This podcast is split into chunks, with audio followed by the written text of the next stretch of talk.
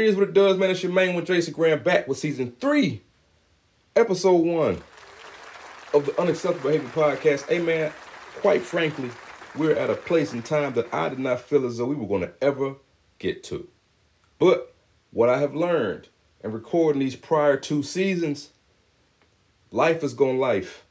You know what I'm saying? Things are going to happen how they happen. Therefore, I'm taking a new view, a new perspective, man. We're just gonna rock and roll with this with this podcast for as long and hopefully just more consistent, but as long as things continue to float through my brain that I feel needs to be spoken on that could benefit someone. Bare minimum to start a conversation or conversations that we need to have. So we jump right into it with this one, man. On this episode, we going I'm we're gonna do something different. We're going to start this off different. I'm dedicating episode one of this season to a certain group of individuals. I'm dedicating this episode to those individuals who, because of prior negative dealings, negative relationships, negative instances, have gotten to a place in their life where they're contemplating circling the block. People from their past, looking at those individuals who may have a solid, a decent to solid number of positives and pluses, but who may have one, two, three, or many red flags that when we think logically, we have no business whatsoever dealing with this individual on any plane at any level. Right? I'm dedicating this episode to those individuals who for whatever rhyme or reason, are at a point in their life where they are so tired of being alone that they feel as though they should just reach, grasp, and or accept anything that comes their way that looks just slightly positive. Just just like the slightest bit of potential in this present day because the dating game's trash. Right? On today's episode, we're talking about divorce, man. We are talking about divorce, but not in the nuts and bolts sense, man. This is a perspective podcast here on Unacceptable Behavior. I'm not giving you no data. I'm not giving you any rates of divorce in the current day versus back in the day. I'm not giving you reasons for divorce. We're not talking about that. I put the call out to a couple of individuals, a few individuals of whom I know have gone through divorce. And we're having a fucking conversation, right? Because if there's one thing I feel that's missing from the dating game, from the male and female dynamic that exists in the present day, none of us are fucking talking. This podcast is about perspective and fostering conversation. So we just talking. I talked to these three individuals. I had a list of interview questions that I had. We I asked those questions in real time. They answered those questions as candidly as humanly possible. And hopefully by the time we get to the end of this episode, which I'm going to tell you up front, got a little length on it because it was a conversation. Hopefully, we, we at least change the mind of one individual, hopefully a few more, of those that's just ready to settle just for the sake of not being alone, man. That's not what we're doing. You deserve better. So let's get ready to claim better, man. We're talking divorce here on Unacceptable Behavior, man. Season 3, Episode 1. Let's go.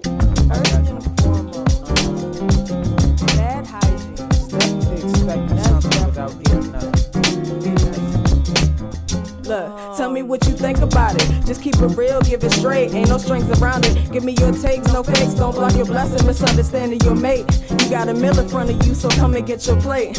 Listen, all I need is your perspective. That's all that I want. Communication to save you, don't put on the front. Just acknowledge your mistakes. Think about it, I wait. Of course, I'll be accountable for the part that I play. Hearing everybody's voice only think it's the plot. Come to the table ready, whether you're single or not.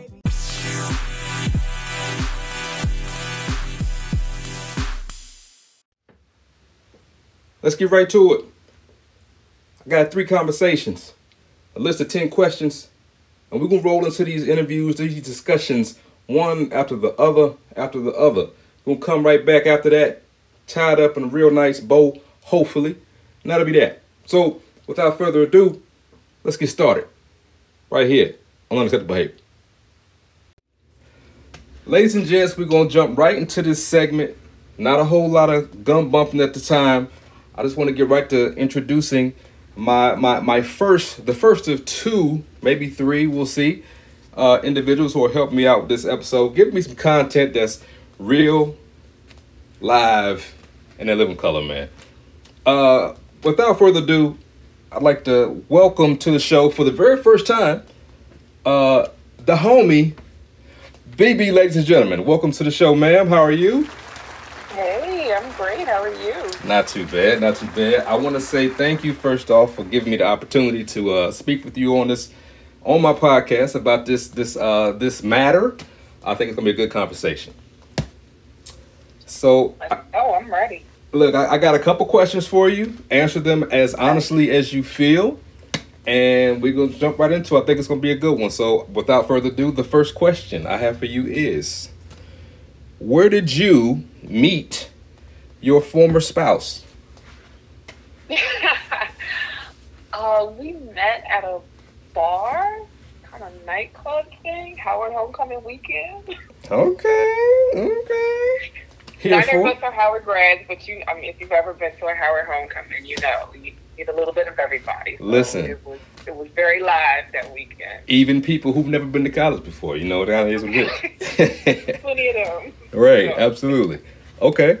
Uh, the second question is How long did you date? And it could be a rough approximation. How long did you date before getting married? Oh, like not long. Well, we we got married like four years, but we also had a baby Okay. in that period. Like, Okay. um, you know, things didn't necessarily go like textbook in order, but it was. I mean, it felt like the right situation. Right. So yes, we we had a baby um, pretty pretty new into our dating process, and then you know things continued to grow to the point where we thought we were ready for marriage, and then it just kind of all happened within like four years. Okay. Fair enough. Uh, next one. How long were you married before divorcing? Oh lordy, these numbers. um, we could do rough We- rough numbers to give me. That, that's fine. we got to seven years. Seven years. Okay. Yeah. I've heard this thing about uh the seventh year being some type of benchmark year. At least I've heard that from one or two people. I'm not sure how true that is, but Yeah, the seven year itch, I think they call it. yeah, I'm gonna have to do some yeah, I digging. mean, that's that's fair. I think I'd qualify for that that case study for sure. you, you got your pen? right? okay. So you said that you there was a kid um, that kind of led into the marriage. Do you have any other children with this with your uh, former mate? Yes, I have two children, both by my ex husband. Uh, the other one obviously conceived in our marriage, but that, that's it. Two children. Okay. And this next one, before we go to our little pivot of the questionnaire, if you will, is Was there ever any thought given to staying together because of the children? No, not for me. Uh, I know a lot of people take that route, Mhm. but the person I was becoming did not allow me to be my best self as as a parent, as a Mm. mom, and I I was convinced early on that the only way I could survive and be good, at least good for my children, Right. was to was to be on my own. Mm. Okay. You might have jumped the gun a little bit with that answer, so I appreciate it. Looks like I'm going in the right direction. This is good. This is good. All right, so here, here's the pivot. The pivot, pretty much, these questions kind of are, are going towards um, the after, the after effect of, of the divorce. So now we're looking closer to who you are now, who you've become, and that sort. Uh, the first question is, what have you learned since it's a two-parter? What have you learned since being divorced about yourself? Uh, you know that that's a ever evolving. Well, I guess the answer is I'm learning that I'm still evolving Mm. uh, from my divorce. Um, I think immediately the, the first few years, actually, I put a lot of it on myself. I didn't think I was marriage material. I Mm. took a lot of the blame um, and just kind of dismissed it as I sucked at marriage. Right. And you know, it's been God, it's been like seven years or two sevens. Look at that. um, you know, so married for about seven years, and I think I've been divorced for about seven years. But Okay. You know, it's taken me this long to see that. Yeah, I, I definitely had some bad habits, but I'm not a bad person, and I wasn't necessarily a bad person in my marriage. You know, Right. I I'm capable of love. I I deserve love. You know, I deserve the partnership, the companionship. You know, whatever you want to call it. But so I'm I'm I'm not as hard on myself or marriage per se as, as I was in the beginning. And it's taken that long to really kind of see that, you know, it wasn't the right marriage, Okay. but I, I'm not a bad person. Like, you know, I, Right. I like I said, I, I I've carried the weight of it for a long time. Mm. And, you know, it's just taken that long to, to see that I'm a little better than I thought I was. for sure. right. Okay. So some, the second part of that question, you kind of answered. That was, was basically, do you feel as though you have changed? And it sounds like you absolutely have since becoming a single person. I have changed. Um, I, I know that I'm, like I said, I know that I'm a good person, and I'm worthy and deserving and all of that, but my perspective about the institution of marriage is definitely changing. Mm. um, Okay. and I, I don't want to jump the gun on your question, but I think also at this point, most of my friends have gotten divorced as well. You Okay. know, Okay. and I think it just became like, well, are, were we all bad people? like, Right. You know, You look. You got to ask yourself those wrong? questions. Yeah. exactly. And I, you know, I have I have great friends. I definitely have friends that should have made better choices, and Mhm. as we all have, or you know, needed to do at some point. Yeah. But I think my perspective is more so on. Like, Is marriage even necessary? Like I can love Mm. someone, somebody can love me, and we can do that forever. Right. but you know the whatever whatever marriage takes two people it just i just don't I, I that's that's kind of what i grapple with in, in in my takeaway about whether i would do it again i don't need marriage Okay. you know Okay. to to to feel fulfilled so i guess my evolution or my, my thought process is is included myself, but then also just looking at ma- the institution of marriage just on its face. Like, what does it mean? Right. Who's better for it? Who's worse for it? You know, Okay. I need it? Okay. No, I I, lo- I love that answer. So uh, I'm i I'm gonna add a question that's not here. So, do you Okay. feel like uh, prior to your marriage that you were one of those individuals who needed felt the need to be married at some point in your life? That is. no, I didn't feel, feel the need to be married, Okay. but I felt like I wanted to be married. Okay. You know, I come from my parents were married. You know, grandparents married. Right. So I, I, I come from that. Yeah. And always thought, okay, this is cool, but it wasn't like, oh, I got to get married, or you know, it wasn't something I felt like I needed. Right. But um, you know, I was like, okay, cool, I'm gonna get married. Okay. Let's Okay. do it. Got it. Okay, I'm with that. Okay. Uh, next question. Are you dating currently? Yeah, we getting to it now. Are you dating currently? And if so, how has that been? I am dating, and surprisingly, it's it's been hard. Um, Mm. Because my lead in when I meet a guy is like I'm, I'm not interested in having more children, Okay. and I'm not interested in being married. Mm. Like, I mean, kids are off the table completely. Like, Right. I'm, I'm at the age where I just don't want to start all over, and you know, biology is about to dictate that pretty soon. Like, it won't even be an option. For sure. but I, you know, I would consider marriage. It's just not something I'm necessarily looking for. Okay. And you know, I'm like, that should be pretty easy. Like, I You would think. You would think. have, yeah, I just want to go on vacation and have really good sex. Hey, listen, I'm here No. for it. Absolutely. Why are we complicating things? All these formalities. Thank you.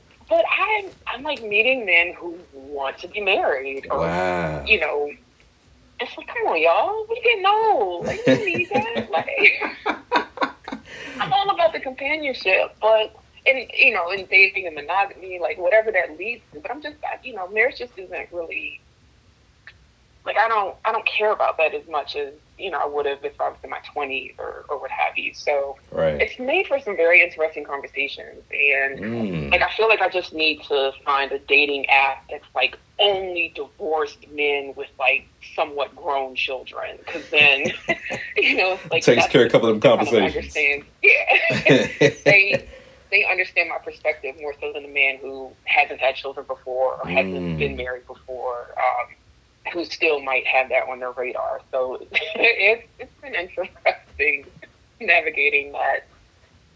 I'm sure. So that, that that your answer actually fed right into my next question about would you ever consider getting married again? So it sounds like I don't want to say that you're a hard definite because I don't think you are hard. I would never do this again. However, comma, at least right now, it sounds like you're like, man, I'm just not on it at this present point. Is that Yeah. fair? That's me for sure. Yeah, Okay. had you asked me a couple years ago, it would, it would have been a hard no. But now I'm just like, hmm, I, I consider it. Like, let's just enjoy each other and then let's just see what happens. Let's don't put any plans on it right now, though. Exactly. Okay. Let's get some, pass- let's get some passport stamps first. Right. Let's let's just be. I got it. Yeah. I can respect Yeah. it. Okay. Uh, the next one is knowing what you know now about the woman you are versus the woman that you were. What advice would you give to your younger pre-married self? Ooh. Yeah, I did that, oh didn't my I? goodness. Yeah. I wasn't ready. You know, I'm sitting down, but I feel like I need to sit down for that. Yeah. Oh. Just, you know, I think so. Women, especially, always talk about having like the gut feeling or that intuition, hmm and I'm I've learned how to tap into mine, and I, I don't think I had it when I was in my 20s Okay. and or if I did, I didn't know how to tap into it. And I just there's certain things about my marriage or about you know dating that I would have picked up on had I really been keyed into my intuition. Mm, okay. And you know, I think as a young person, and maybe and maybe that's a skill that we develop. But I mean, some people just have it, you know. But I would say, hey, trust your gut. You know, tap into that intuition. Be sh- you know, be more sure-footed in what you want for yourself Mhm. and what you want for a partner. You know, and I'm not one of those types of people who writes down, oh, I want a partner who's this, Right. that. Like, I, I Right. don't have that list Right. Right. like like a lot of people tend to do. But maybe an exercise like that would have been helpful to my Okay. to, to myself in particular, but you know, to just young women in in general. Um, just to kind of use that as a guide.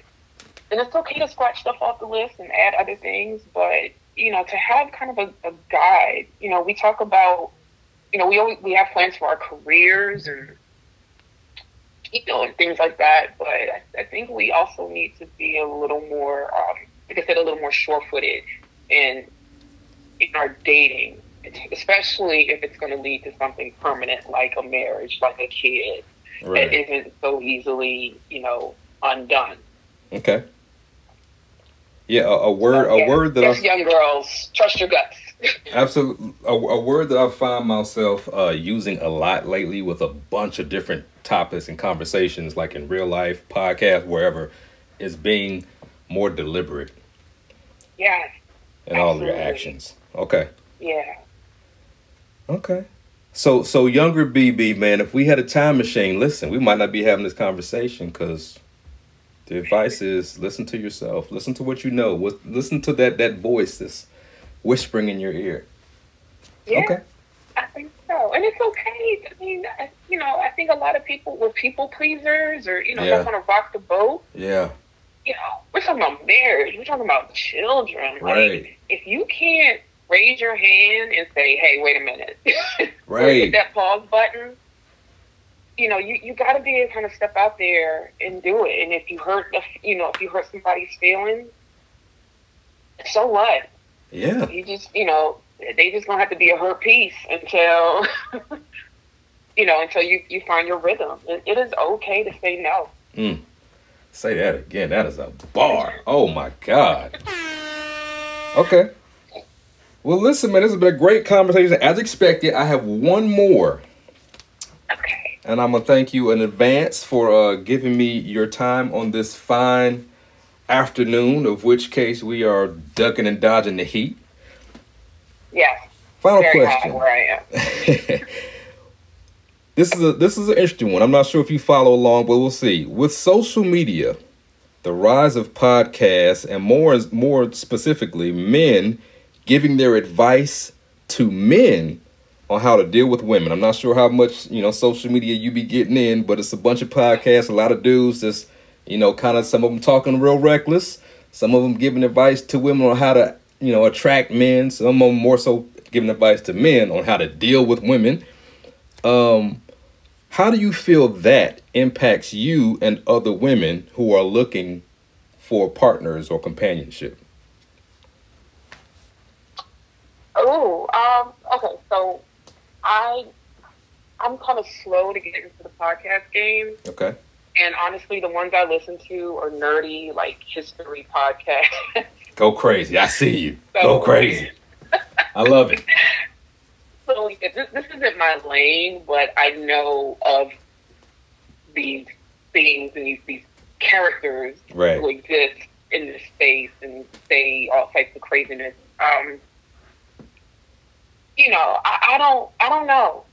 I, I think I, I have a problem with podcasts in general because I think it just it gives everybody the opportunity to feel like they're Their Like- voice matters. yeah, like no, I feel you. Yeah, Like, absolutely. you know, if if you got the record button, then all of a sudden you're important, and Oh. it's like that. That's not necessarily how it works. it's like the advancement of social media. The social media is the same way. Everybody thinks that they're somebody. yeah.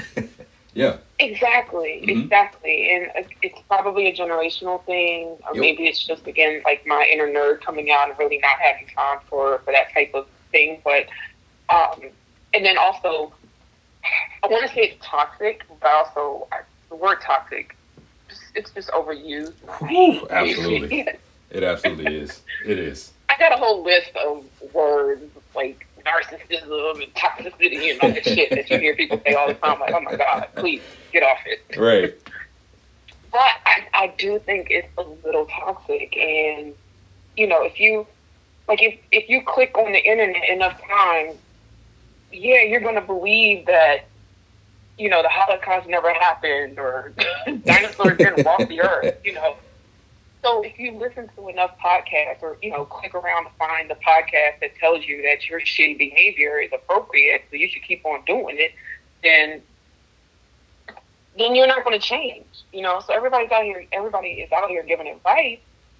They're not trained, you know, psychologists or they're just they're just running their mouths. And I just, I yeah, I think it's problematic, and uh, I don't subscribe to any of it.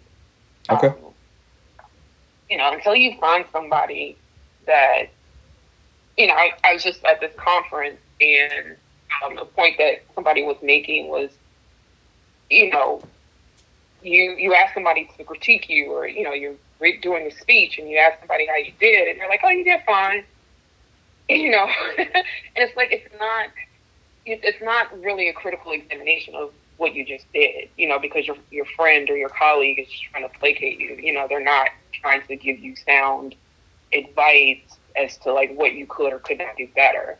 So Right. again, like if you're just clicking around until you find somebody to validate your shit, then are you ever going to do anything better or different? Woo!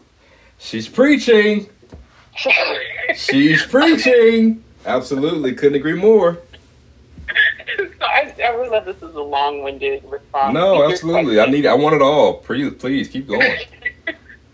But yeah, I just you know, I don't subscribe to it. I wish there was less of it in the world. And, you know, if you, if, if we're ever lucky enough to have one or two friends in life that would ever like check us on our shit, Yeah. we don't need four million podcasts, you know, the Steve Harveys of the world, or, you know, Kevin, uh, the brother that passed not too long ago, Right. you know, we don't need four million of them telling us that our shit doesn't stink or whatever, you know, whatever the case. So, um, you know, that that's my soapbox.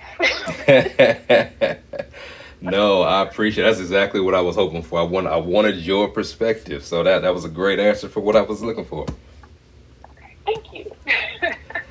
So look, that that that absolutely was my final question. So with that, once again, I will thank you for your for taking time with me to bring this information to the podcast listeners on my end. Just to let you know, my podcast isn't like those other podcasts, so it's a little different. You know. Listen, I know you, and I know you ain't stupid, and out here not out here encouraging people to just be stupid. So, Right. I, you know, I, I trust it. I trust your process. I- Absolutely. I appreciate the opportunity to to yap about my my little personal life. For sure, man. For sure. Look, you you enjoy the rest of your day and uh, the rest of your time, and uh, thanks again. Thank you. All right. Ladies and gentlemen, we're back with the latest and greatest, hopefully, guest I have for this episode of Unacceptable Behavior Podcast. I would like to thank my good brother for uh, helping me out with this one today.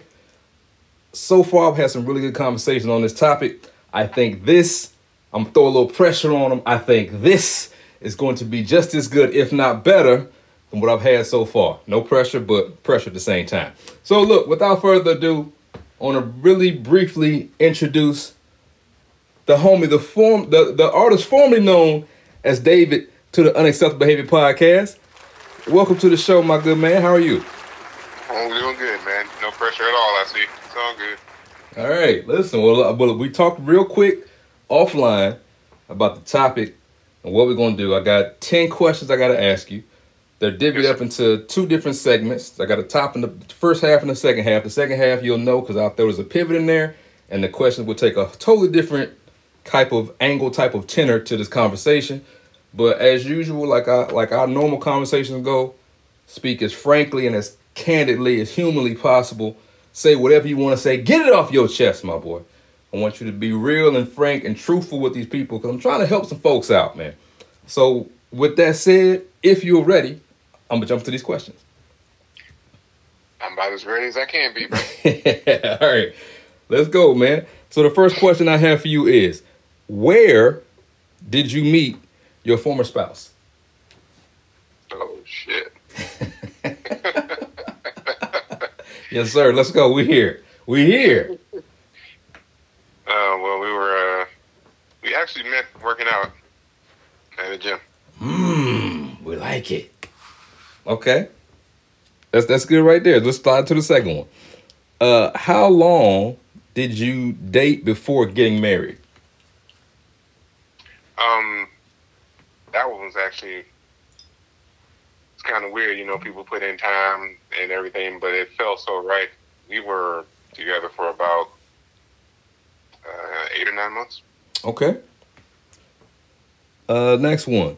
How long were you married before divorcing? Just under three years. Mm, okay. Uh for those listening at home, do you have kids? No kids. And was there uh this question really doesn't apply, but we'll see if we can kind of massage it a little bit. Was there ever any thought given to it let's say if hypothetically speaking, if there were kids involved, would there do you think there'd be any thought given to staying together because of said children? On my part, yes, because I wouldn't want the child to have to, you know, kids today go through enough drama in life. So now you adding something to them, it's like you force them to grow up and they faster than they need to. Mm, okay. You know, because nowadays, you know, some of the stuff that we went through, we went through a lot of things, but we still had somewhat of a close unit. We still Mhm. had parents there. Parents stayed together for everything. They didn't force us to grow up too fast, unless, of course, it was you know the normal thing. Pay attention where you cross the street. Pay attention to any police officer that might be going after, you know respect everybody. But a lot of times in this current age, we forcing kids to grow up, and they only like two or three years old. Mm. I respect so- that. That's a fact. I would have done my best to, if there was a child involved, to stay there. And that would have been including some form of counseling. It would have been anything that would have tried to help keep the unit together. Okay. So like a like a basically like an added layer of motivation to kind of work things out. Yes, sir. Fair, I respect it. All right, so that's the that was it, man. That was real quick and easy for the first half. Now we're going to the pivot point for the second half of the conversation.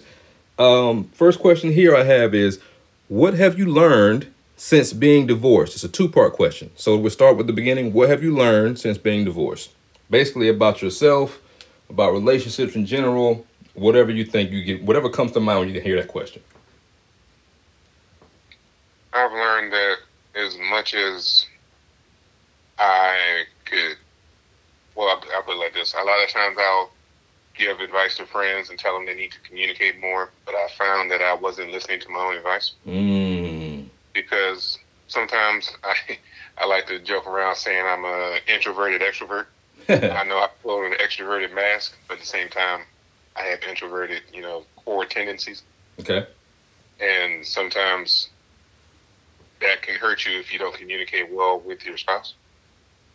Got it. That's real. Sometimes it can make you kind of hard headed too, because in the back of your mind, well, you're not talking to me, I'm not talking to you.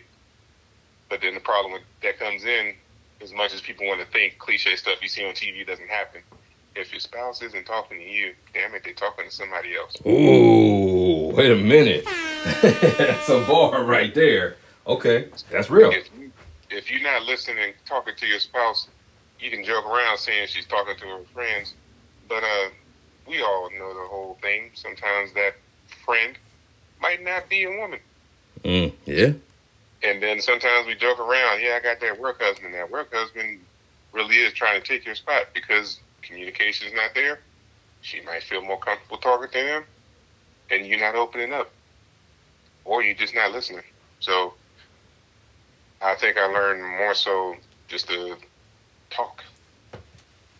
How about that? It's, it's, it's wild. It's just as simple as that. Uh, I'm I'm definitely guilty of the same thing on occasion. So I definitely get that.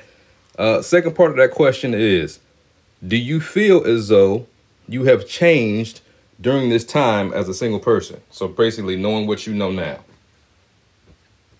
Yes, I've changed because I don't keep my mouth shut as much as I used to, and I don't just go along with the flow of trying to make sure that that person is always happy and they just like everything I do.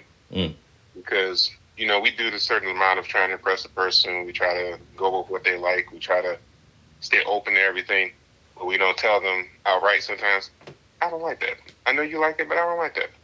Or we don't we're not open and free because we're in that feeling out period. But in that feeling out period, if we didn't express ourselves as genuinely as we should have, then you're going into a marriage and they're thinking you're one way, and then they get all surprised when you're something else.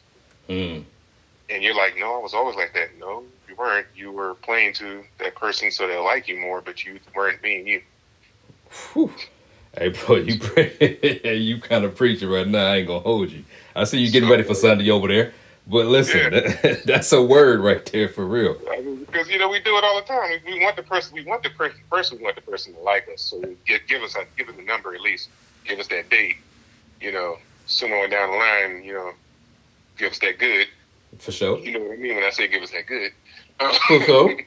you know, and then if it goes beyond just getting that physical, then you get that, you know, emotional. You get that attachment. You get that marriage. But the problem is, if you never showed who you really were during all that time, they're thinking you one way, and then they're going to be like, "You changed up on me," and then the argument starts like, "I never, I'm the same person." No, you fucked up. You changed because you, you went from being the person she wanted, you know, and you didn't show her all of you. So I've Mm. gotten to the point now where you got to show the person more than just what'll pull them in. For sure. Yeah. I ain't saying you can do it all at once. Hell Right. no. Don't do it all at once. You have to do Right. something. You know. Okay. Yeah. I 100%. I agree with that 100%, especially with the, the showing them who you are. Maybe not the full the full Monty, if you will, Right. not at the very beginning, but you know, it's a gradual type of unveiling, if you will. Right, because I've seen it before. Like they, they changed up, and then we know the person. Like oh, they, that's pretty much who they've always been. But we don't know what's going on in your relationship, so we don't know what they showed you behind the door curtain in your relationship. We just know the person from damn near you know crib. We, mm-hmm. we know what they are. We they to us they didn't change, but to you they changed because they just wanted to get you to like them. That's it. So Okay. this getting to know phase, they didn't fully let you in, and sometimes that's a fuck up. Other times, some people get over it and they realize, okay, I just got to learn more facets facets of you. But sometimes when that happens, some people don't want to go back and learn that. They like what you presented.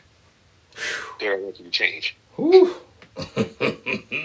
Hey, I ain't even gonna say that because man, yeah, all of that, all of that. People go. It's like people fall have. Now I won't say everybody, but some folks they they fall in love with the idea of who you are based on who you present, which is why you kind of got to be careful. Absolutely, absolutely. Okay. Uh, next question. We about to get personal now. We're getting into it, man. We're digging into the weeds now. You know what I'm saying? This next question, man. Are you currently dating? And if so, how has that been? I am, and it's been a yeah. Well, it's just like I told you, it's one of those things where I'm trying to do better at the communication aspect of things and get used to the fact that when I'm communicating, that person might not be feeling. Mm. And then it's like, well, I'm sorry, you're not feeling it all the way, but I can't present a lie to you. And So- what I found out is, uh, yeah, they might not like it, but they accept and actually appreciate that you're being honest. Okay. Because I was I was about to jump in there, and when you said that they might not be feeling, what exa- when you say that exactly, what do you mean? Go go a little deeper into that. When you say they might not be feeling what you're, I guess sharing. because you know it, it goes back to what we talked about, where you're you're giving them what they want, or you're trying to give them something that they're attracted to. But then if you you're sharing just that aspect to get the attraction, but you got to share more of who you are, Mm-hmm. and so it might be interrupted. And well, I'm attracted to this, but then he just has that little bit of something else I'm not really fully feeling. Mm, But I like what he started off with, but it's just that extra bit. But then they realize, yeah, but at the same time, that little bit I don't like isn't outweighed from what I do like. You know what I mean? So it's like, I'm still showing you what you like, but I'm showing you I do have this behind me, so it's still some, you know, excess stuff there. Mm-hmm. I'm not always going to be 100% fucking Prince Charming. I know how to charm you. I know how to do the romance. I know how to write the poems. I know how to take you out to dinner. I know how to do all the stuff that you will love. right. But at the same time, I do have this tendency. I might put my foot in my mouth, or I might do something wrong. I might rub you the wrong way. It's going to happen. I'm Yeah. not perfect. At the end of the day, I'm human. Hmm? Uh, At the end of the day, I'm human. Exactly. And sometimes when you're trying to get that woman in that relationship, you tend to put out Superman, not realizing, motherfucker, you just Clark Kent. Mm. Come on, come on, preacher. Listen. You're trying to put on a damn cape that don't fit you. No, Oh, ain't go crazy. put your glasses on, put your suit on, and just show them who you are. I mean, and I think I'm gotten to the point now where I'm trying to show you I can play both roles. right. But, you know, if you can't accept that I'm not always going to be Superman 100, you know, 110 percent of the time, then that's cool. We can just stay on friends.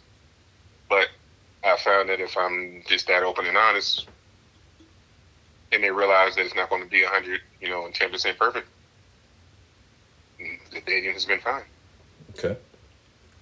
So let me let me throw let me throw a quick little audible in there because you, you just said something that kind of sparked another question. Um, when you say that you let's let's go back to the the mindset that you kind of bring to the table when you're kind of in that introductory getting to know you type phase that uh, that that that fish and lure and reel phase, if you will, right? So would you say that the the the the version of you that you're presenting is that person not you at all, or is it kind of like you are going above and beyond to present maybe the best version of yourself? You know what I mean? Like I'm not sure if that was confusing or not. Let me know if it was. No, it wasn't. I'm trying to get an answer for you that's not going to be too confusing. But somebody like me, you're coming off of divorce. Mm-hmm. So in your mind, before you you know had that divorce, you thought you gave that good version of you, Mm-hmm. and then you realize there wasn't a good version, but that it takes a while for you to come to grips with the fact that wasn't the best version of you for that person. Hmm. Okay. Okay. And so what you presented to that person might be the best version to somebody else, but at the same time, you still have to learn from your mistakes. And we're always changing, we're always learning. Right. So um, when you're first trying to get that hook and lure thing, you still have to be you. But Mhm. it's like we talked about before, you can't delve out all of your personality all at once. You're trying to get them, you know, nibble a little bit. Yeah. That's the best way to look at it. You're trying to pull it in. So, I mean, it's not the best version because honestly, I think after divorce, I don't know what my best version is. My best Mhm. version most likely will be whatever might grow in that next relationship with that person Okay. because I'm still wholeheartedly believe sometimes you get in a relationship with somebody, they will lift you up, and sometimes in certain instances make you better. I think they absolutely should. Yeah. No question. And so you might get with somebody that you've been trying to hook and pull on that line and then realize they come to the table with something that you didn't realize you needed. Facts. Okay. So my best version of me might not fully be presented because they might be the missing piece to it. I don't know. Won't know until we get to know each other and talk some more. Hmm. Okay. Respect it. All right. Um, next question. Kind of along the similar vein of the of the of the prior one. Would you ever consider getting married again? Oh, definitely. It hasn't soured me to marriage. I mean, I would say initially when you first, I don't know, everybody's different. I know for me, for the first um, couple of months, almost to a year, I was just thinking to myself, maybe I'm not that material, or I just couldn't get it to work. Okay. But at the same time, I'm also a stubborn type of fool that just doesn't like to give up. So yeah, I'd have no problem doing it again. It's just that when I do that again, I have to make sure that I, uh, like I said, communicate better, be a better version of myself, but at the same time, don't. Uh, what's a good word? Uh, don't settle and don't compromise just because you want to win at something. Because sometimes people are like, I can, I can do good at this, I can do good at this, but at the same time, are you doing good? Or are you just trying to win because you want to say you did something right? Mm. Okay. So not not compromising for compromising's sake, but where it makes sense. Right. But making sure at the same time not to lose lose yourself within that that compromise. Yeah, because I mean, I don't know if you've seen it, but I know I've seen people that married and my God, they in front of everybody they present the best picture, but behind closed doors they suck. Welcome to social media. Absolutely. You're 100% right. I don't even want to go down social media thing, but yeah, we, we, we see it all the time. And Yeah. that's the thing that I've communicated sometimes with people I'm dating. Like, I get you love social media. I get you love it to death. But I am not that person to put my entire relationship out on social media. Same. Yeah. Because if we have an argument, I don't want to have an argument with 15 other people. Whew. Yeah. Say that. If we have a picture out there, I don't want to have to go through social media now and scrub my entire thing. If we have an argument or we're not together anymore, now Right. I got, nah, I don't, no. What's me and you is me and you. Indeed. Okay. Home stretch, man. We got two questions. You, you're doing outstanding so far, my boy. Let me just put it out there. You know what I'm saying? Mhm. All right. So this this next one we got um this one this one's it's, it's got it's got a little couple layers to it. Uh, knowing what you know now uh, about the man that you are versus the one that you were. what advice would you give to your younger pre-married self?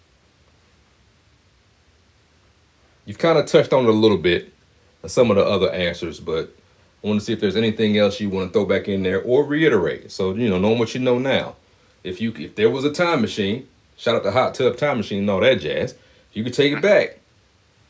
What would you tell yourself? One, I reiterate the communication scenario, but two, and I'm hoping I'm not going to piss off anybody with this. Let's go, two, piss them off. Is tell yourself that if at any point in time doubt ever cleared came into your mind, Mm.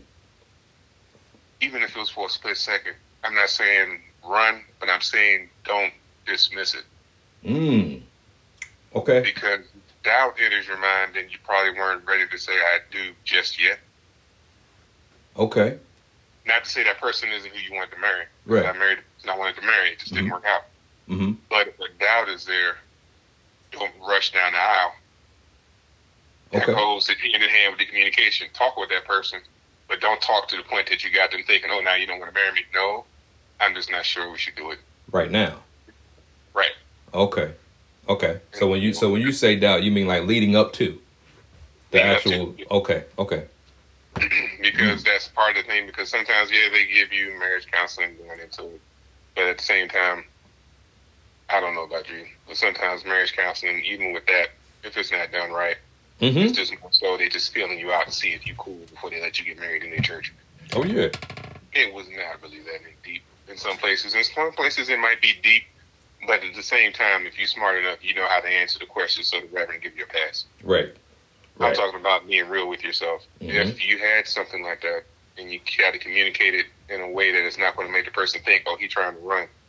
Or for some people, she's trying to run. I don't know how you want to orient yourself. But, Right. For sure. you know, it's one of those things where it's just, it goes back to communication. If there's a doubt that you want to do this right now, speak your mind. But don't speak it to the point that you want to end a relationship. You're just speaking like, just give me a little bit more time to get right. Right. Because if you say I do and you're not right, that's going to lead to a whole lot of drama you don't want. Yeah. And Mm. then won't even let that come up after you said I do, because as soon as you say I had a doubt, after you said I do, well, fuck, you just started a whole avalanche of arguments at that point. Indeed. So, Indeed. it's just, but yeah, I would say listen to yourself, communicate. If you have a doubt, communicate that, but not in a way that's going to piss off the other person, because at that time, that's who you wanted to be married to. So I'm not going to sit here and say run. Right. I know that comedy angle is for everybody say, if I can go back in time, I say don't do it. for, for sure. You're doing that out of spite. Yeah. At some point, you wanted to marry that person. So before you say you go back in time and say don't do it, please be real with yourself. Yeah. You just wanted to correct something. No one starts off a marriage thinking I want to get divorced. No. So it's one of those things where at some point, unless you really just never love the person and you have some other reason to get married, and that's some Hallmark Tyler Perry type bullshit movie there. You got married to that person at some point because you wanted that person. yeah. For a reason or reasons. Yeah. So when someone says I had to stop myself, like, okay, you're doing this for social media, or you're just doing this to, to laugh at your boys. You wanted that person. You might not want them anymore now, Right. but then you wanted that person. If the divorce didn't happen and you were happy to say I do back then, you'd probably still be happy now if it worked out. Right now, you're just a little bit spiteful, might be in your feelings. Yeah. Lord knows I've been there. I've been in my feelings. We all have. Sometimes it comes back, sometimes it doesn't. We human. But yeah, I would just say try to do better. And if it still ends up in divorce, you gave it your best shot. One thousand percent respect that. Okay. Listen, man, we ran through them. We on the last question. We are here. I want to say, uh, give yourself a round of applause. You've done an outstanding job so far. we, we, but if you want to add applause to it, I, I'll give you that. Listen, we are on the last question, the final question. This is going to be a little interesting only because, well, let's just say you'll understand when you hear it, but I think you'll be able to navigate it and, and uh, you know, give me the best possible answer you got.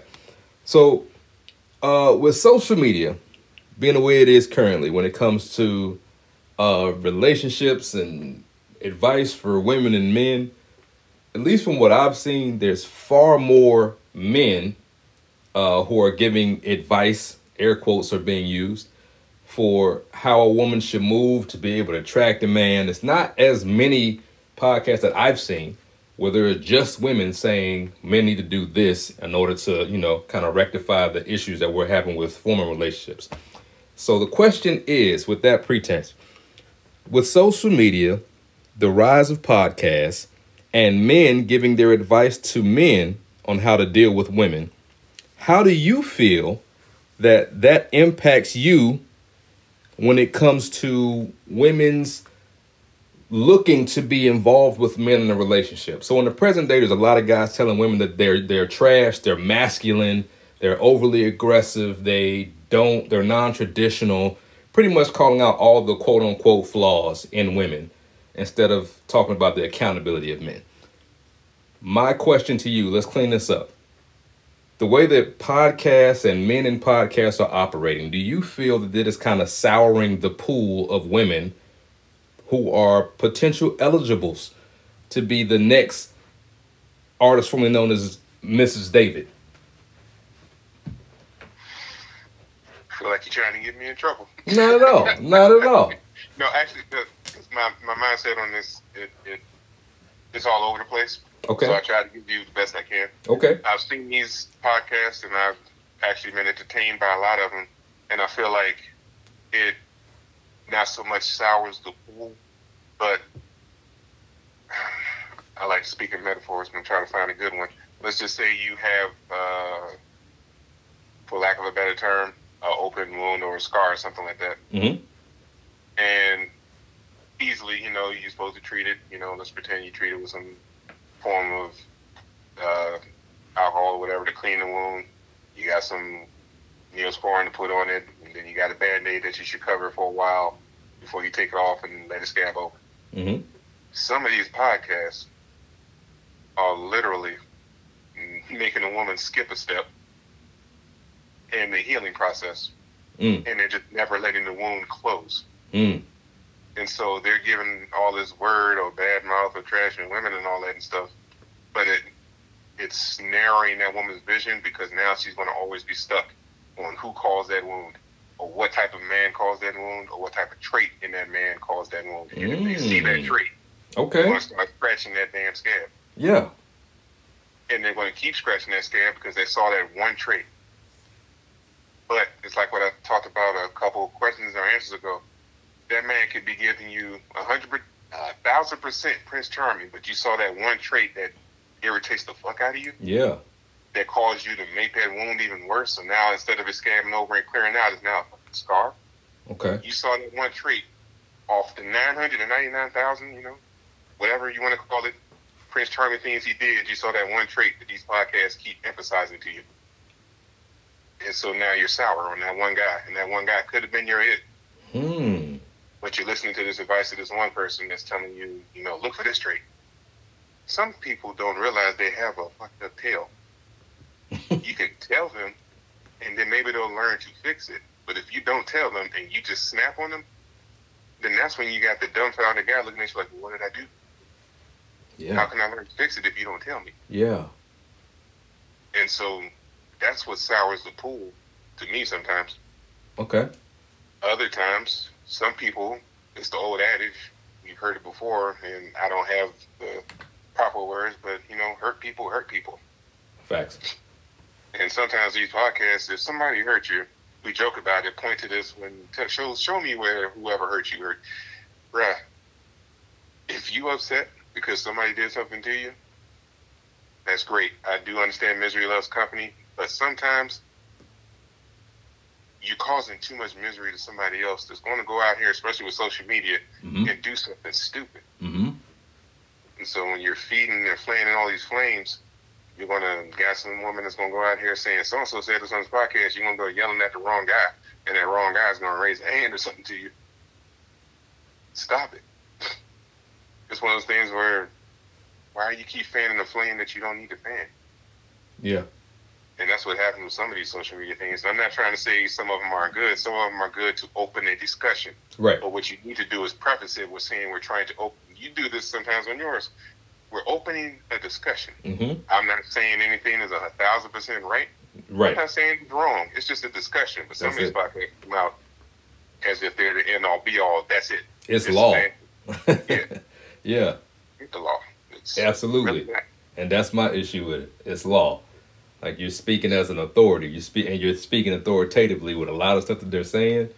And like you said, it's just fanning the flames, man. It, it keeps things. It keeps people who need to heal from being able to heal from whatever they dealt with in their past. So, like you said, like you said perfectly, it just kind of puts it right back on their frontal lobe. So the next time they deal with a guy, uh, speaking for women, next time they deal with a guy, this dude could be hitting the hitting the ball out the park, man. He could be batting nine out of ten, which is better than anything she's ever dealt with before. But that one, that one miss looks exactly like something that she dealt with in her past, and it's the exact same thing that some dude on some podcast said something crazy about, and now she's ready to throw it all away because she's triggered, never had the opportunity to heal properly from the prior prior situation. Right. And Yeah. I'm not saying it's just her. I mean, guys. Right. Oh, absolutely. Yeah. But then the, the thing is, and it goes back to communication, because we're a guy, we're, we're, we're, we're stereotyped. We're not supposed to talk about it. Right. Same thing with uh, anybody that goes see a guy. If a guy sit there and tells you he's going to see a therapist, anything like that, they're like, what's wrong with you? That's not man shit. Ooh. If the therapist is keeping them from going to fucking jail, that's man shit. hey, go crazy. You Yeah, preaching also. again. You preaching again. so before you say they're not being, you know, man enough, strong enough, not 100%, fuck you, whatever. Facts. If I have to go do this, so I don't do anything stupid to whoever I'm trying to be in the next relationship with, or I don't do anything dumb to family or coworkers or get fired, I'm going to do this. Absolutely. But then the problem is, you know, some women they get that stereotype oh, on a man be a man. Like, okay. Well, do you know how hard it is for a man to actually go talk to somebody about their problem? Ooh. Hey. hey. Hey, you on it. You on you on fire right now. I ain't gonna hold you.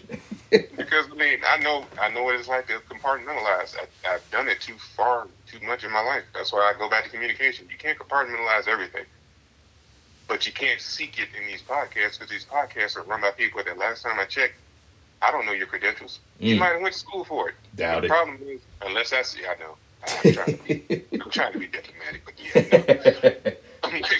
You know, if I don't see your credentials up on the wall or I haven't seen you on a website, but uh, anything that's dealing with mental, I no, I look at you as entertainment, and I'm not going to sit here and take what you're saying as law. hmm I mean, we've seen it before. Some of these people that's putting law out here having problems in their own marriage, Oh yeah. Oh or yeah. if they don't have problems in their own marriage, they're keeping it, they're doing a good job of keeping it quiet. But this is social media, not everything stays quiet. Someone's going to find you out. Yeah. But no, I mean it's it sours it because, like we said, it's it points out that one trait that they know is going to trigger a woman. And is in social media, we know everybody likes that like. They want that blue check verified. They want all this stuff. To do that, you need something to trigger. You need something to pull the string. That's get your it. thousand dislikes, or you get your thousand likes, or get your thousand shares. You see what this idiot said? Yeah, but you Ethan's mention going up. Yeah. Yeah. He's going to insult the hell out of you. He's going to have you thinking about a relationship that's about ten years back in you know in the past. But he triggered you with something, and you've now shared it. Look what he said. You're not helping the situation. Well, listen to this. You're not, you're not helping the. You're not healing. You're opening up old wounds again. And then that's what gets us complaining about what this female do this, and then it, it's crazy. Yeah. If social media is done in a way that it actually helps people, I, that'd be great. Some of these stuff is like, it, it still ends up being more about likes, Yeah. shares. Intentional division. Absolutely. Which drives which drives engagement and content. Absolutely, man. Yeah, now, if it turned into a unity and unifying thing, and some things do unify, but we don't see enough of it. Right. I'm not going to sit here and say that I'm an expert on it. I don't see enough of it. When somebody points it out to me, that's great. But I feel bad in saying this, but I've tried to look at the most unifying things in the world, but if it's not promoted enough, unifies get you 500,000 likes. But separating everything else gets you 500 million. Yeah. And Yeah. that's a terrible thing. Bars. BET Hip Hop Award Cypher Bars right there. Absolutely, man. Look, man, then listen. That was that was my final question. And I feel as though you answered it uh, amazingly. Uh, uh, for let me let me start off by saying, first off, thank you very much for helping your boy out on this episode. Uh, I really do feel as though you are adding a, a major contribution to this conversation. That uh, hopefully this this sparks sparks a little thought in a couple people because uh, there's a reason I, I I wanted to talk about this particular topic. Um, and hopefully it comes to fruition and, and comes full circle once we get to the end of this episode. But thank you again for uh, partaking, my good man. Thank you for inviting me on, man. I appreciate it. Love the show. Love the show.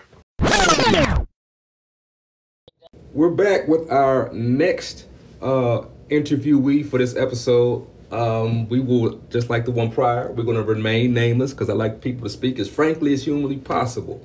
But first off, I want to thank uh, the good, the good, the good homie from somewhere and some time ago from uh, for uh, coming through and uh, helping us out on this episode. So without further ado, I'm going to introduce you to my good girl, uh, BL. What's happening, lady? How are you? I'm good. How Oh man, no complaints. Uh, like I said before, thank you again for helping us out. Uh, I think it's gonna be a good conversation. Um, we've already kind of had a little bit off offline, if you will. So I, I got some questions set up. Answer them as freely and openly as you so choose. Anything you want to throw in that's additional, by all means, it's all fair game here. As long as you are cool with it being put on the podcast, then by all means, hey man, you, you do what you do with the question that I asked. That's good. Okay.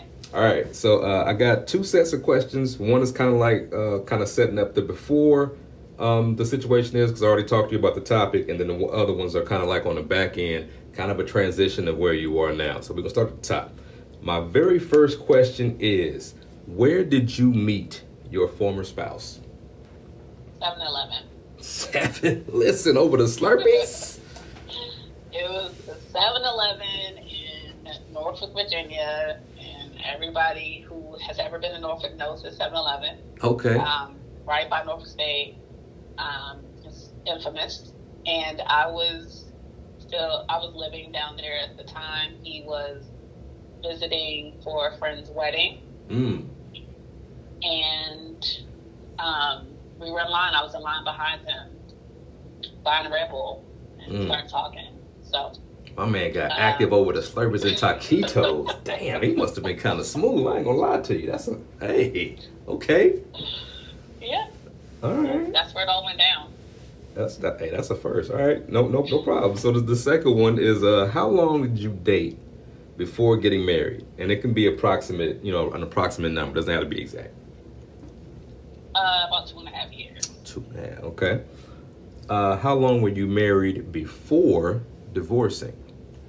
Fifteen years. 15. Okay. Uh, for the listeners, do you have kids? Yes. And the final question for this part was there any thought given to staying together because of the kids? Absolutely. We probably, I wouldn't say probably, we stayed together, or I stayed in the marriage longer because of our children. Just um, my concerns about the impact of a divorce on them. Right. And in hindsight, a quick follow up in hindsight, do you think that was a good decision or a bad one? It was it was good um, for what I knew at the time, Okay. um, but knowing what I know now about my children and the resources available to help them through any change, um, both you know within my village and, and externally, I would have done it much sooner. Mm, okay. Definitely respect that. All right, man, that was it for the first set. Now we at the pivot point. So this is where we we talking about transition now. Uh, Okay. So the first one I have for you is what have you learned since being divorced? It's a two part question. So that's the first part. What have you learned since being divorced, basically about um, yourself? Um, Um, you know, it's not. It wasn't all him, right? Okay. Um, I feel like you know the very nature of divorce is that you have to blame somebody for the divorce. Now there are definitely actions that he's taken responsibility for that led to us getting divorced, but I also recognized very early on in the marriage that I did not respect him as a man. Mm. Okay. And I shouldn't have stayed in that relationship because it really impacted the way that I treated him. Wow. Um, okay. Once I lost respect for him, you know, we shouldn't have been together for another probably, it was probably 10 more years after that. So the relationship just continued to get worse and worse over time. Right. And you can't, can't unfeel that. Absolutely. And you, would you say that, that that was one of those things where it's like the kids probably led you to stay those extra years after that? The loss of respect? Um, I would say yes. Okay. I would say yeah. Um, you know, a lot of it was it was that, and also hoping that the kids would help him Change. better, Yeah. and that I could be a better wife.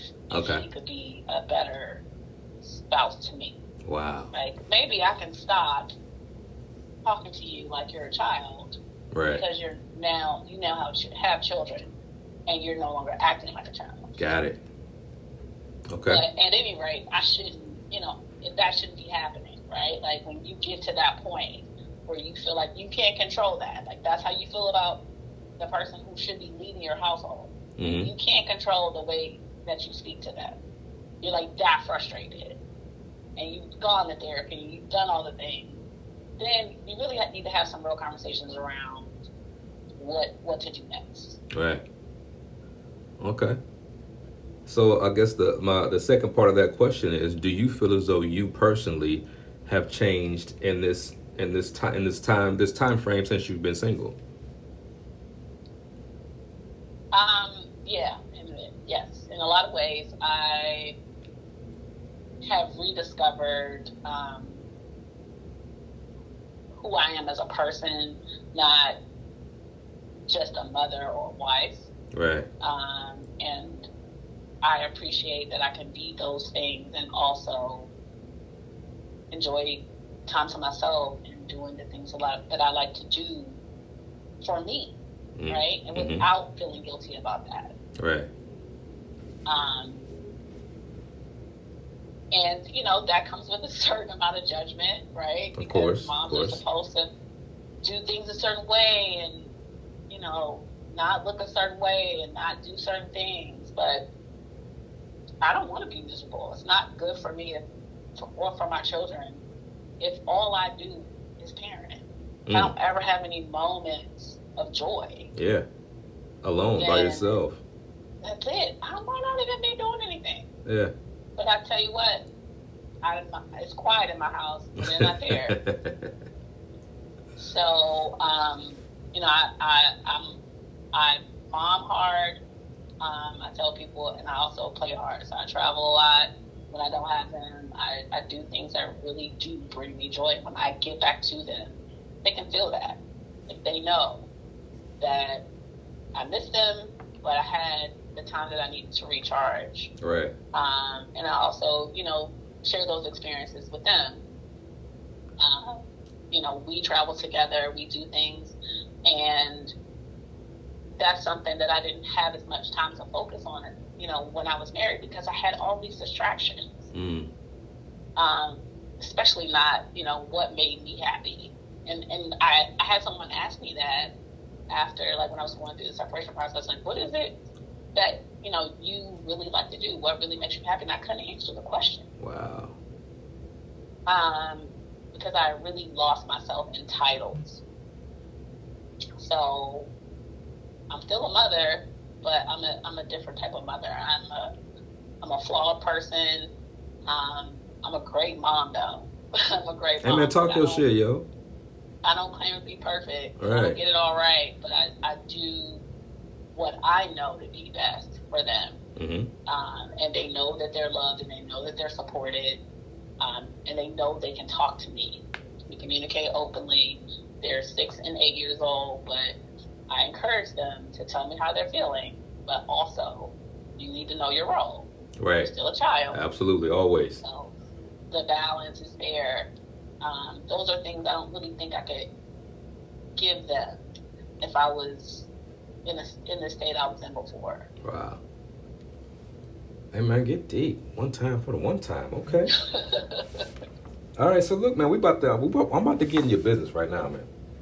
Okay. about to dig in a little bit. Don't don't be uh, hitting me after the fact. Telling us what was that.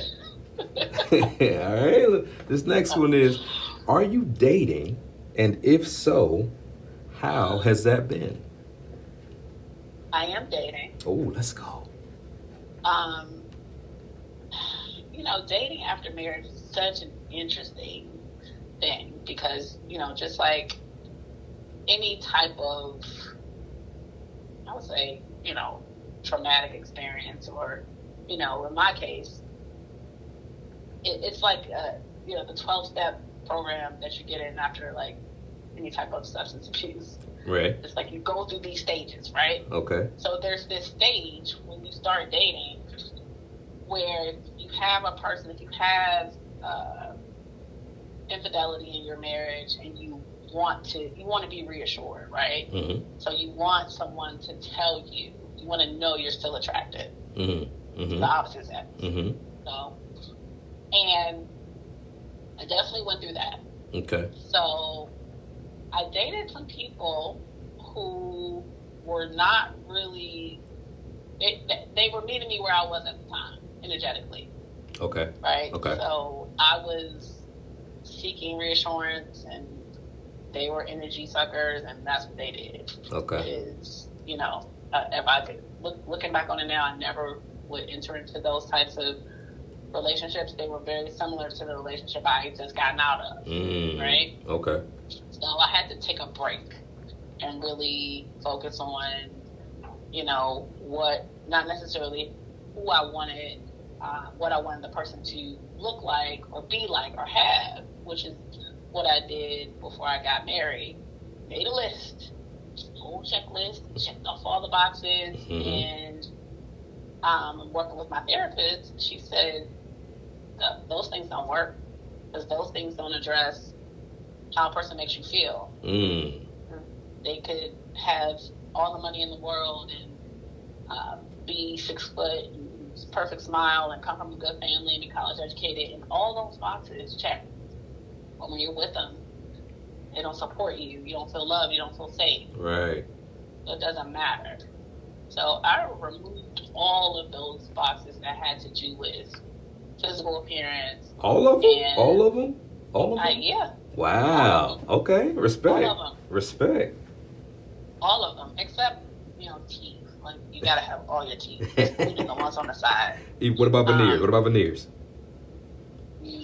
I wasn't specific about veneers, but I would prefer that, that they're all your teeth. Fair. Okay. Um, you know, but outside of that, like I don't have any higher requirements. I don't have any of that. Um, I just really date people who I uh, get along well with. mm-hmm. We communicate well. We be honest with each other. Um, and I'm attracted to them. Like nobody else has to be attracted to them but me. Facts. That's a hundred percent. Yeah.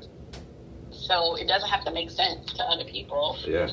Um, but I'm not in a committed relationship. I'm very honest with the people that I date. 'cause I, I, I am dating more than one person. Mhm. All of them know that. Okay. Um, and my goal is not necessarily to get into a relationship at this point.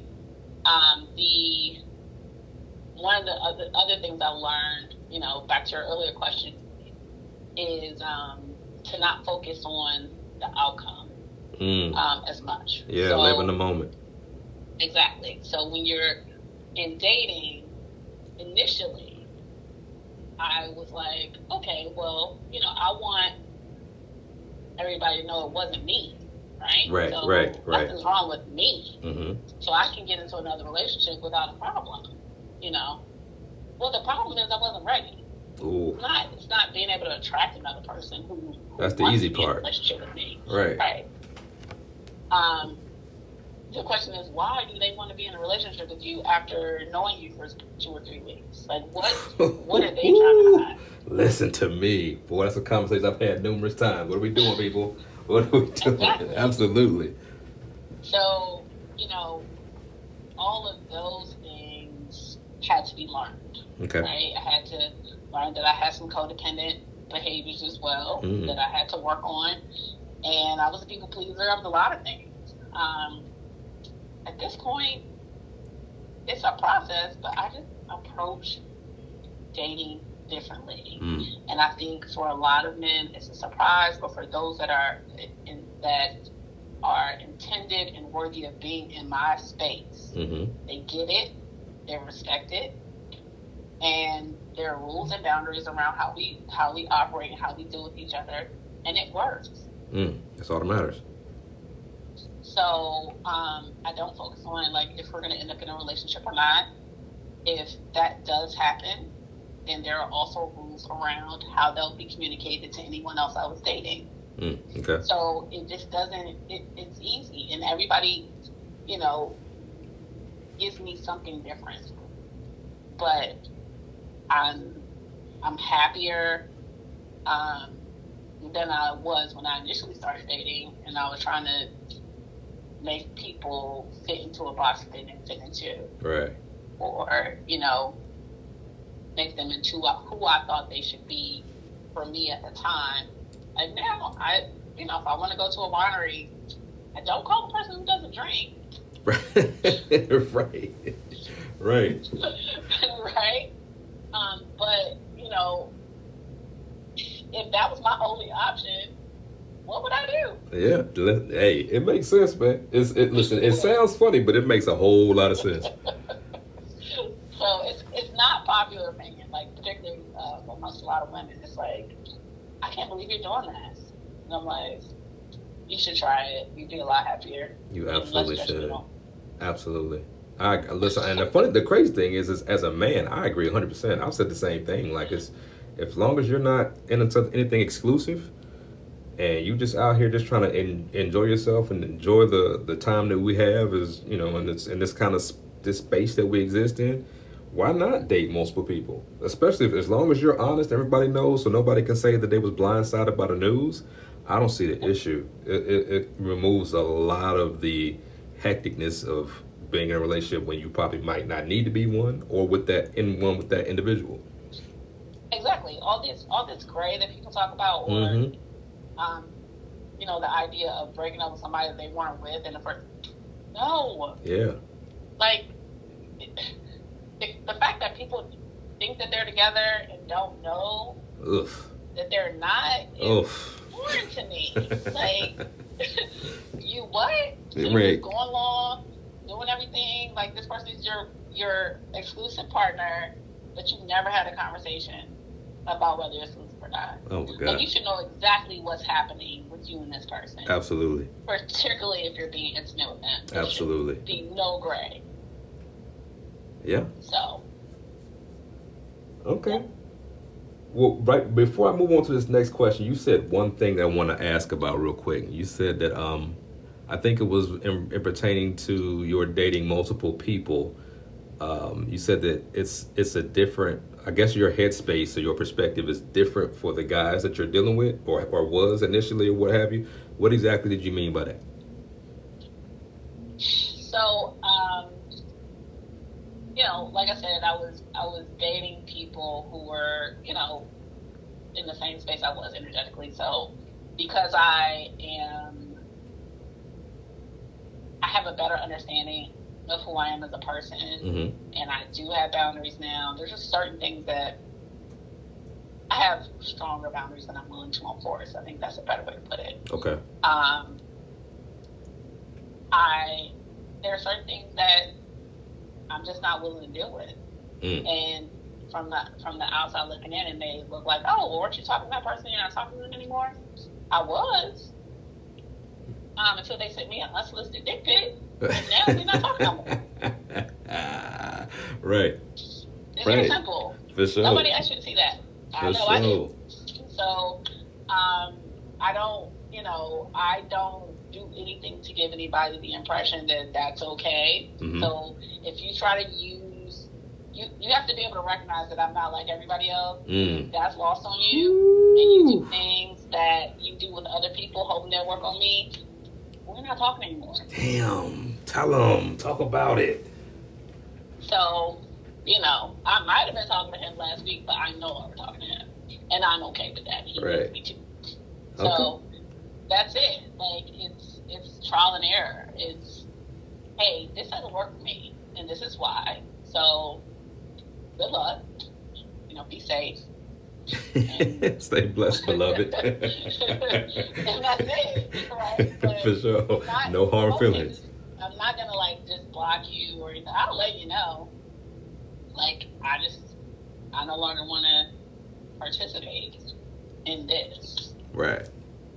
And that's that's it. But I would not have been able to do that before.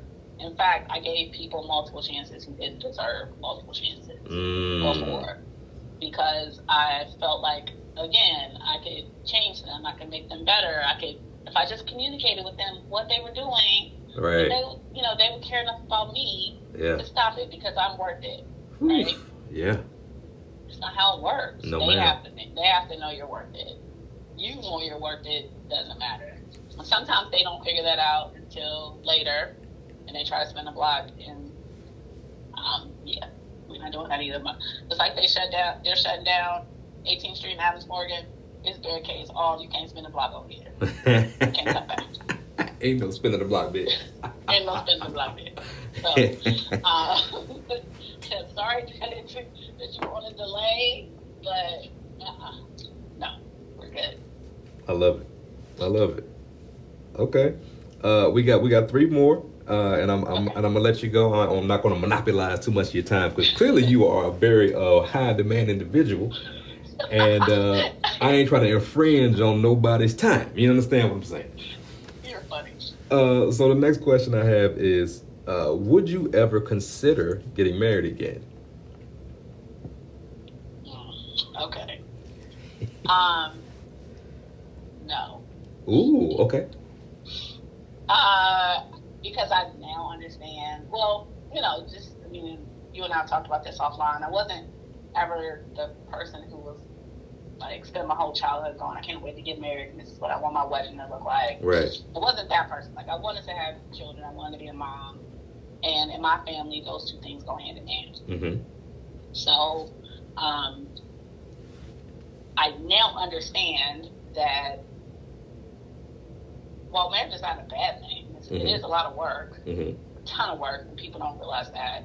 And you know, particularly the look, I'm sounding like an old person, so bear with me. The, the TikTokers and the Instagrammers, like it's all about it's all about the, the wedding. You Yeah. know, it's about the pomp and circumstance. The pomp and after that, circumstance, absolutely. that's when it gets hard. Yeah. You know, you're dealing with real life situations and two different people who were raised completely differently trying to come together Mm-hmm. and be one. Right? Yeah. And people don't realize how difficult that is. You can like all the same things, Mm-hmm. all the same food, all the same everything.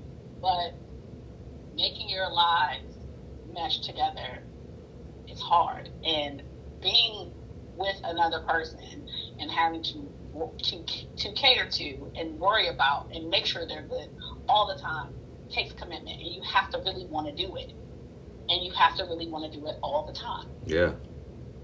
so if you don't really want to do that all the time and you really want to be able to focus on you all the time don't get married It's, it sound, it's, it's basically as simple as you just laid it out, to be honest with you. It's Yeah, simple. that and, I, makes and I'm not saying I don't want to get married again because I, I don't want to worry about anybody else because I clearly worry about other people all the time.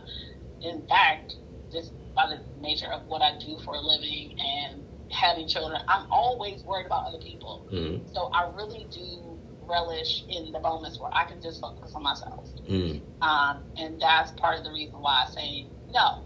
Okay. The other reason I say no is because I understand that I, can have a partnership Mhm. that is rooted in love and respect and communication without getting married again. Okay.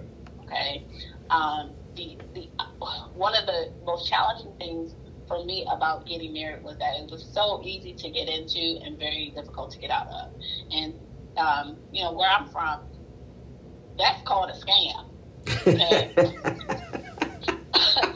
um, I should have been. I could, I could go and get married to somebody today, Right. like, that I met today. Right. But I gotta wait a year get out of. No, uh-uh, I'm good. I'm sorry. That doesn't make sense to me. So, yeah, I, I don't, I don't understand it. Okay. Somebody has to make it make sense. The math ain't mathing.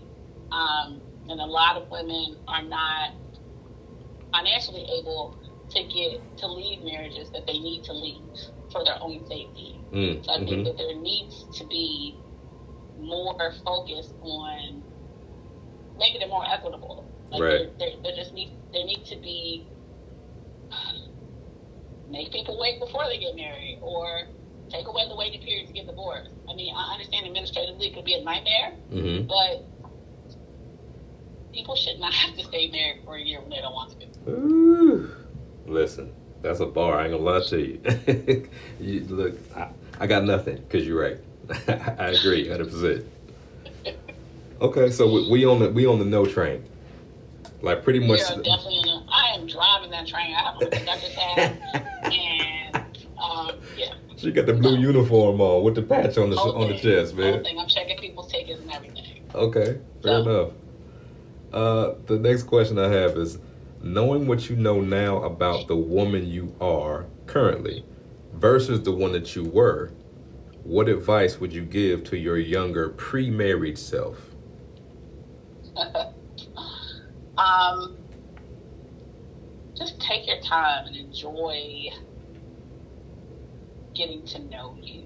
Like, enjoy, get comfortable spending time by yourself. Mm.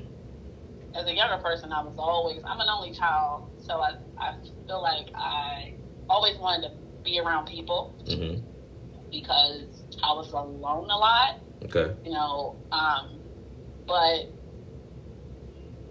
there's so much power in really knowing and loving who you are as an individual. Um, the absence of that impacts everything you do in life, Yeah. work relationships, uh, you know, friendships, hmm uh, any type, any other type of relationship, even relationships with your family. Absolutely. because the way you respond to anything, any actions people take, any words, any words they say to you, the way that they communicate is really rooted in how you feel about you. hmm And sometimes their intentions might not be good, um, and that's okay. People are who they are, but I feel like I respond very differently to people in any type of environment, regardless of the type of relationship now than I would have before, because I'm not defensive. I don't really care what you think. Mm. Okay. You can have your opinion about anything. I don't need to defend myself. Um, and there is a lot of there's a lot of power in in in knowing that uh, and being able to walk away from any situation and say, you know, that's not really worth my energy. Yeah. Listen, when you know better, you do better. That is that is peak affirmation right there. It's true. Okay. Hey man, we've made it to the last question, man. Thank Okay. thank you for your time. You've been a, phenomenal guest here on the I Unacceptable Behavior Podcast. asking me to join you today. Um, this was fun. I would be willing to do it anytime. Don't don't threaten me with a good time now. You mess around and get called up as a frequent. Hold on now. Let's get. I'm gonna hit this last one. I'm, I'm, I'm gonna let you go for real because uh, you have been gracious with your time, and I thank you. Appreciate that one more time.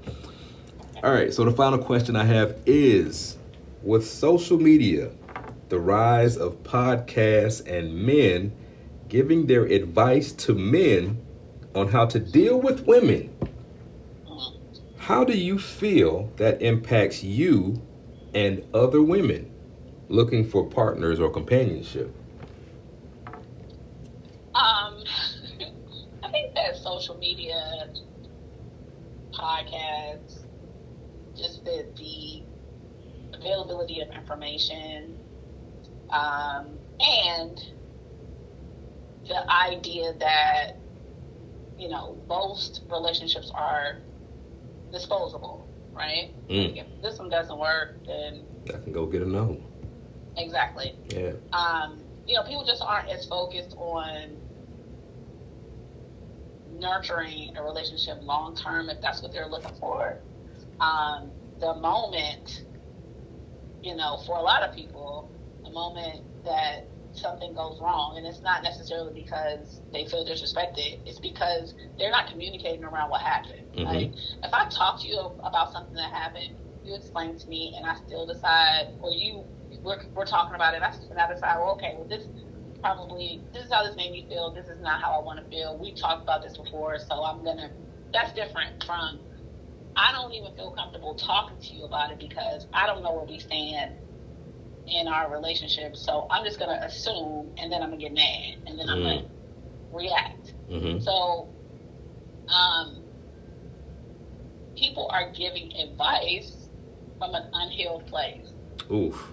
A lot of them. Wow. Okay. I like it. They're so they're not in a position to offer advice to anyone because the advice that they're offering is really um, can all be attributed to whatever trauma they've experienced. Mm-hmm. You Steeped know, in one hurt. person broke. It's, that's it. Yeah. So, um, and this is men and women. Okay. So, if people have to be more careful about the advice that they give people, I, I have people ask me about divorce all the time, and even if they should get divorced, Mm-hmm. I am not answering that. Mm. It's not my place. Right. Okay, um, I can. I will, if you need resources, once you make a decision, I'm happy to help you. I'm happy to support you in any way while you're making that decision for yourself. But as far as telling you what you should or should not do, Right. it's not anything that should be entered into lightly, and you need to be sure that that's what you want to do. Right. Um, but for a lot of people, it's oh well. Um, I wanted to have a wedding, had a wedding. Now we're in the house together. I don't like the fact that you know he leaves clothes on the floor. I'm gonna get a divorce. Right. And there are people out there telling other people that that's what they should be doing because they treat marriage like it's a two month dating relationship. oh my gosh. Um, Ooh. Preaching. So Preach those it. people should not be telling, talking to anybody except the therapist. Yeah. They definitely should not have podcasts. Yeah. Yeah. There you have it. But you know, DMs and you know, naked women online and you know, just the visuals don't help any relationships. You have people who get distracted and they forget, you know, what that they should what they should be focused on because of the this pervasive sexual content. Yeah. And the On the internet. overabundance of it. It is. Yeah. And you know, one of the things that I found in dating and in having social media, Okay. you know, every now and then you gotta throw a thirst trap out there. I mean, Man. it's like a Ma'am. it's an algorithm. It's an algorithm. I swear to you. I'm just Ma'am. saying, you do. It's like three of the kids, pictures of the food, some food, a quote, thirst trap. Not the process. I hope y'all was taking notes because she just gave you the rundown. She gave you the blueprint apparently on how to get your thirst trap game up, man. It's unfortunate, but it it really is part of the game, and that's Mm, why okay. it's so, it's so much. It happens all day, every day. Mm. There's so much of it out there. Right. Now, I'm not a person that's all you're gonna get, but Right. you'll get it. It's coming at some point. I'm I might- gonna let you. I'm gonna let you know I'm here. Is what you said. I'm still here. I'm still around. Um, so it's, it's part of the process. Okay. But, um, when people are, but it, it's not. It's also not intended for people who are married or in a Mm. relationship with someone exclusively. Please Okay. don't come over here Mm-hmm. because unless you and I tell people all the time, unless you want me to send this to your wife, you need to get out of my DM. Mm. There it is. It's very simple. Don't don't risk So, it, my boy. This wasn't for you, my boy. Right. It's for somebody else. Somebody single. Okay? Maybe I should have tagged her. But anyway. hey, relax. Yo, okay, listen, man. This has been a phenomenal conversation. I'm gonna thank you one more time for coming out and uh and contributing to uh to this to this episode. It, it's been an amazing convo. I, I greatly appreciate it. so it's been my pleasure. Look, man, you be good. I, I, I'll catch which catch. Uh, I can't talk. You got me tripping with all the, the thirst trap algorithm blueprint talk. I might have to write that down and put it out for the people who missed it. No, but uh, it's, it's been an amazing conversation. I will definitely catch up with you when I do offline, as usual, man. You be good. All right, you too. All right. Three up, three down, man. First off, let me give uh, a shout and a huge thank you once again to my guests for sliding through and helping me out with this episode. Honestly, it could not have been done without you all. So I thank you personally, uh, and I thank you on the podcast. Thank you for offering up your stories, your side, your perspective, things you've gone through, things you've learned, and hopefully all of that in a huge pot of gumbo will help somebody who's listening, right? So, with that said, real quick, what do we learn? What do we hear in these three different conversations? Well, there's one thing that kind of stands out that kind of goes without saying, but it's always good to hear other people say the same things of which you know, not for agreement, but to let you know that you're on the same wavelength, the same uh, frame of mind when you're hearing and dealing with things. Communication, right? The importance of it goes without saying how important communication is in a relationship. But what we heard in these three examples is varying ends of how important that is. On one end, we heard where more communication at the right moment could have would have could have possibly prevented one relationship to even go into the married realm as early as it did. Not so much as early as it did, but when it did. Right? the right conversation, the right questions and answers, the right checking on things that may not have sat right with this individual could have saved, could have potentially, we don't know, but it could have saved this individual from even entering into a married situation, right? And then we had a whole nother individual who voiced that having the right conversation, the right levels of open communication at the right time could have prevented them from giving more years. That's 365 days. That's 12 months. That's four seasons. More years, plural, to a situation that was draining more than it was sustaining. Come on, man. Come on, man. So when we take that we listen to, sorry, we, we take that and and compare it to the mindset, the potential mindset, because we don't know. The potential mindset of those individuals of who this episode was dedicated towards. Right? Those individuals who are either tired of being alone or fearful of being alone long term.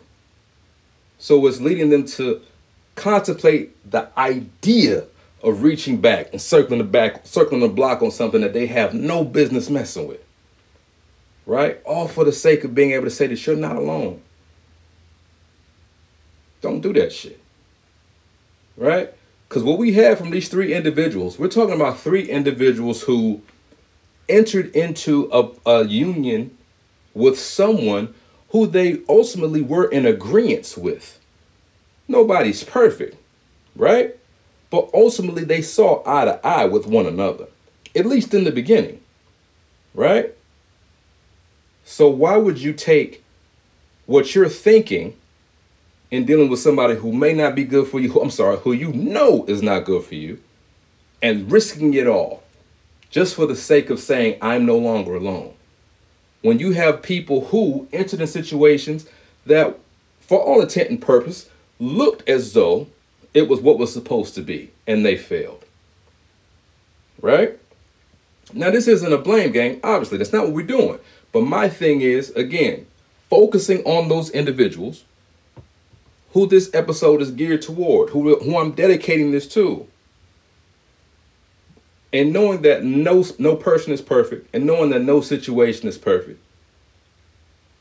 My view of long term relationships or just exclusive relationships with people who compliment you, compliment you, right? My thing is, we should all hope, want, aspire to mitigate as much negativity as humanly possible. So let's just take it back to not even talking about marriage. We're just talking about an exclusive relationship. Why would I enter into something exclusively with somebody who does not compliment me, who does not make me feel safe, who does not make me feel happy, somebody who I have to work extra hard for to get the bare minimum from? Just think about that. Would I rather be alone than deal with that? Where I'm constantly battling with the reality of this person is not for me. Simple answer. Absolutely. And I can say that I would prefer to be with somebody like myself, meaning I'd prefer to be by myself forever over someone who does not make me happy nor makes me feel safe, does not support me, etc., etc., etc. Again, the proof is in the pudding. Three different individuals who went through this same this same issue of divorce for different reasons. Right? They were dealing with somebody who at least in the beginning was for them, at least in their mind's eye and it didn't work. You want as much positive energy around your situation as possible before you even think about stepping out there like that. Right? So, communication, which again goes without saying, you probably could have guessed that before actually hearing that, is important. The other thing that I heard, either directly or indirectly, the importance of and the manifestation of healing right? Either a need for healing from that a need of healing from what they what they went through with the downslide of their union leading into the divorce and that period of time that immediately followed the importance of healing during that entire time time frame which is a nice window of time right? We we heard a lot of people say something about therapy, something that you know we're big fans of on this podcast. And then you have the aftermath. You have individuals who are not done with love and partnerships and relationships, but we're good on the idea of getting in a relationship again, loving again. None of the individuals I talk to are done with love, but not all of them are cool with the idea of marrying again. We have all three basically said, if you would have asked me flat out after the divorce, I'd have told you, hell no, kick rocks, get the fuck out my face. Right? Then you had a couple that were like, at this point, I'm not totally closed off to it, but I'll probably lean away from it. Then you had one, you had the guy that said, I'm definitely here for it. Right? So that's the aftermath. And again, this is the aftermath that comes from a divorce that followed dealing with somebody who you, at least in the beginning, were in agreement with. So we're not talking about choosing somebody because you're tired of being alone. We're talking about somebody who you felt, at least at that point, was where I'm supposed to be. So let's wrap this up. Again, if you are that someone who, because of your past, past dealings, because of biological clocks, because of simply a desire to have somebody to call your own. You're tired of being alone. I respect that. Right?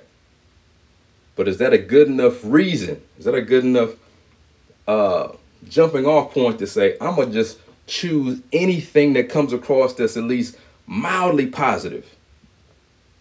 Because I, I'm I'm that fearful, I'm that tired of being alone, Again, absolutely not. Absolutely not.